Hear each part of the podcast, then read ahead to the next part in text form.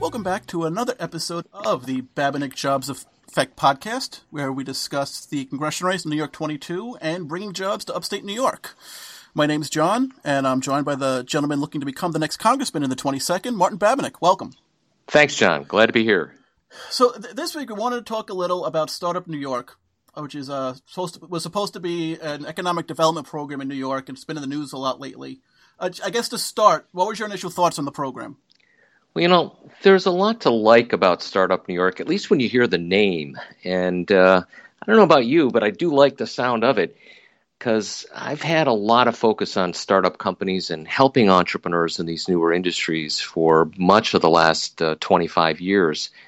And it is a big reason why I'm running for Congress, uh, as it's a theme behind our Upstate Jobs Party that we just uh, got done collecting more than 10,000 signatures from voters to help us establish.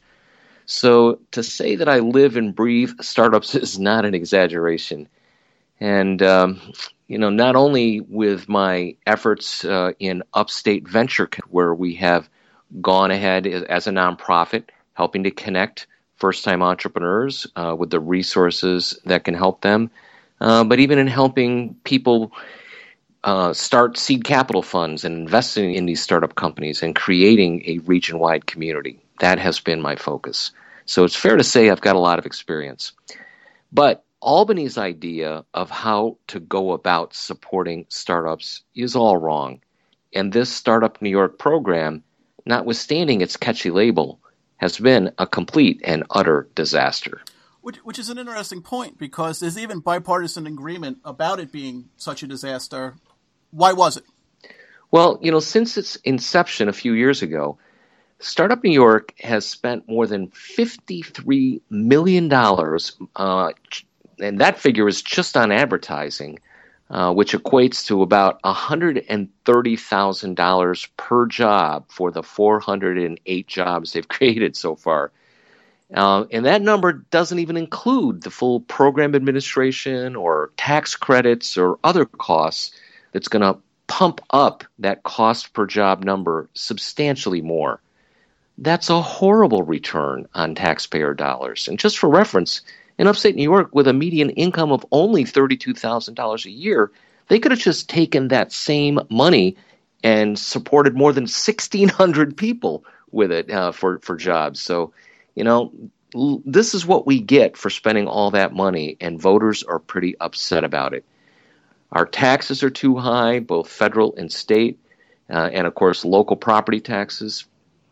Uh, we need to fix that. There's a lot of things we should do at the state level um, including not just the tax burden, but that whole theme of the Startup New York program, picking winners and losers, um, especially those where some of those companies that are picked are politically connected in one way or another. Uh, it ends up being a rigged system. It's rigged in favor of the lobbyists and special interests who are making contributions to uh, support the very politicians uh, putting this program together. Um, and you know, some of these rules are so opaque and arcane and misleading.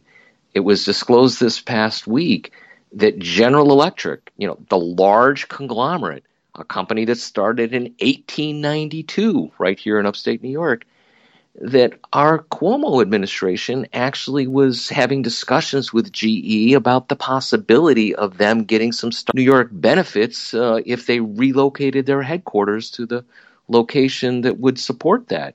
You know, if GE's a startup, then I'm Justin Bieber. This is just unbelievable. Oh God! So let's have a look. We we can't really talk about problems without bringing up solutions. So let me put you on the hot seat what would you have done differently, or what will you do differently if when elected to Congress? The truth is, Startup New York is a rigged program that really does allow politicians to substitute tough policy decisions with these catchy TV slogans like New York State is tax free. And, uh, you know, the way I look at this is that the politicians are missing the two main points that are central to my theme.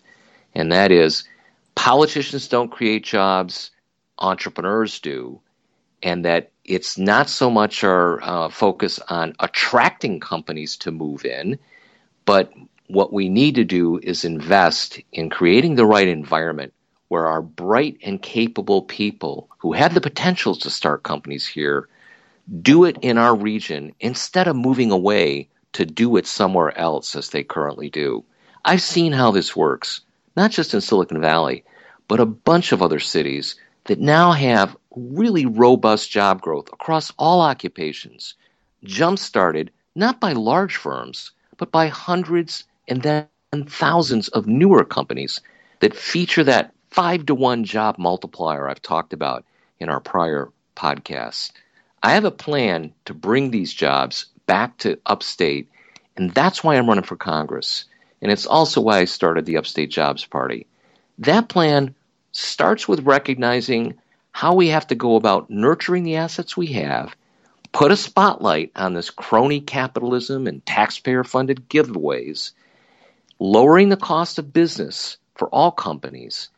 That plan is on my website at babinecforcongress.com. And stay tuned because we'll be talking more about it in the coming weeks ahead.